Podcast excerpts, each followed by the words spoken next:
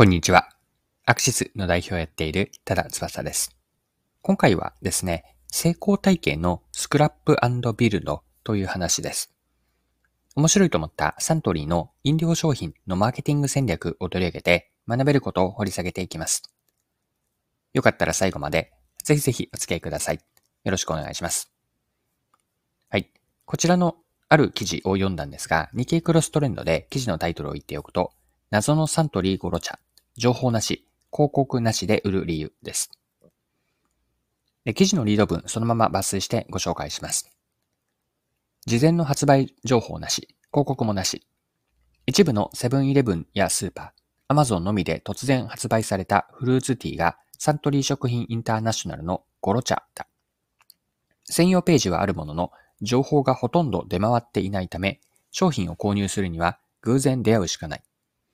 あえてプロモーションを理由し、プロモーションをしない理由は何か。同社の戦略に迫った。はい。こちらが日経クロストレンドの2022年7月20日の記事からの引用でした。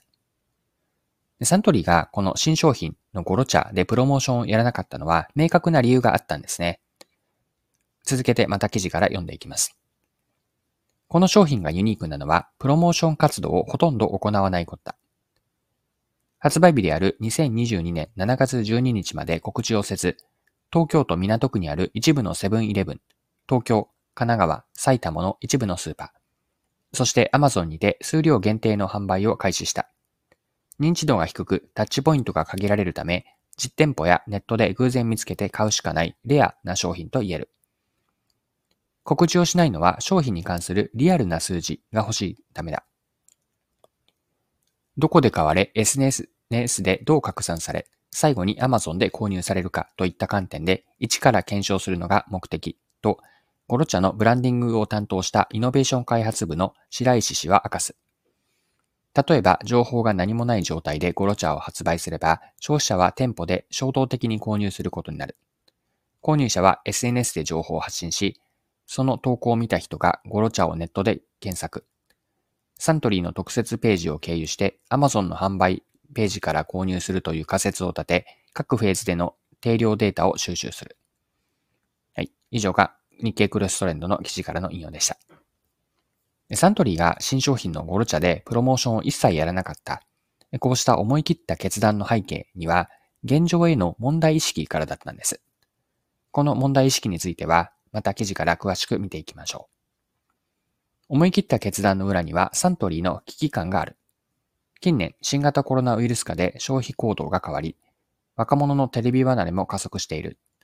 これまでと同じプロモーションが将来には通用しなくなるのではないか。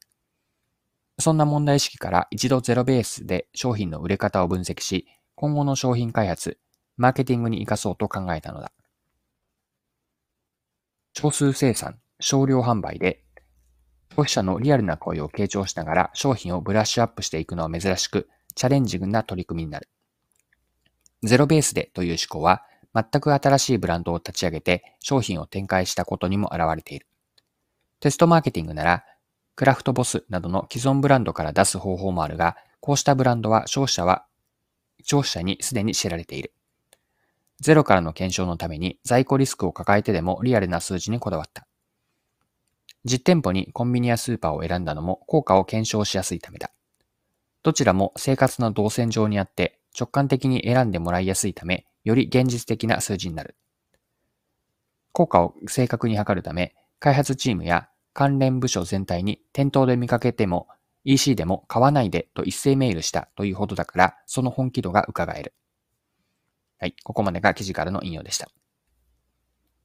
サントリーがこのゴロ茶でやったことを一言で表現をするなら、過去の成功体験との決別なんです。というのも、サントリーといえば話題性のある大規模なプロモーションからマスマーケティングを得意としています。例えば、そうですね、あの、イエモンで言うと、元木正宏さんとか宮沢りえさんを、えー、著名人を起用していると。こういう CM プロモーションをやっていたんですよね。サントリーの危機意識は、こうした自分たちの勝ち筋、成功パターンがこれからは通用しなくなるのではないかという現状認識、危機感によるものなんです。認知がゼロの新商品であるゴルチャで、あえて勝ちパターンをやらないとどうなるかをリアルな実際の販売で検証したわけです。はい。ではですね、このゴロチャから学べることを最後掘り下げていきましょう。ゴロチャのマーケティング戦略から学べるのは、成功体験にあぐらをかかないことの重要性です。今までの成功パターンがこれからも通じるとは限らないんですよね。むしろ勝ち筋が過去のものになったにもかかわらず、成功体験に固執しすぎると、環境変化に適応できない要因になりかねません。大きな捉え方をすれば、イノベーションのジレンマが起こるんですよね。そこで有効なのが、ゴルチャのように意図的に成功パターンを外してみることにあります。これが意味するのは、強制的な制約の下での新しいチャレンジなんです。でこの話は企業や組織だけではなく、個人のレベルでも当てはまるのかなと。今までのご自身の得意なこと、成功パターンにあえて乗らずに、新しい領域に入ってみたり、他人や今までの自分のやり方とは違うやり方をやってみる。チャレンジの機会を作るきっかけにもなります。まあ、そのためにも自分の得意とする今の勝ち筋は何だろうか。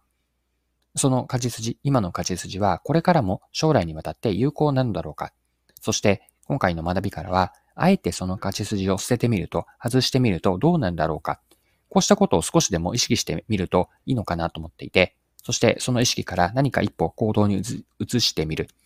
これが今回のゴロチャから個人のレベルでもまとめること、学べることかなと思います。はい。そろそろクロージングです。今回はサントリーの新商品ゴロチャのマーケティング戦略を取り上げて、マーケティングに学べることを見てきました。最後にまとめですね。今回の話というのは、勝ち筋のスクラップビルドという捉え方をしたんですが、まとめておきます。前提としてあるのは、成功体験に固執しすぎると、環境変化に適応できなくなる要因になります。よって、過去の成功体験にあぐらをかかずに意図的に自分たちの、あるいはご自身の成功パターンを外してみるといいと。まあ、それがチャレンジの機会になるわけです。そのためにも自分の得意とする勝ち筋は何だろうか？その勝ち筋は今後も有効なのか、そして、もし勝ち筋を捨てるとどうなるかだろうか、実際にやってみると、行動に移してみる。これらが今回学べることです。はい。今回も貴重なお時間を使って最後までお付き合いいただきありがとうございました。それでは今日も素敵な一日にしていきましょう。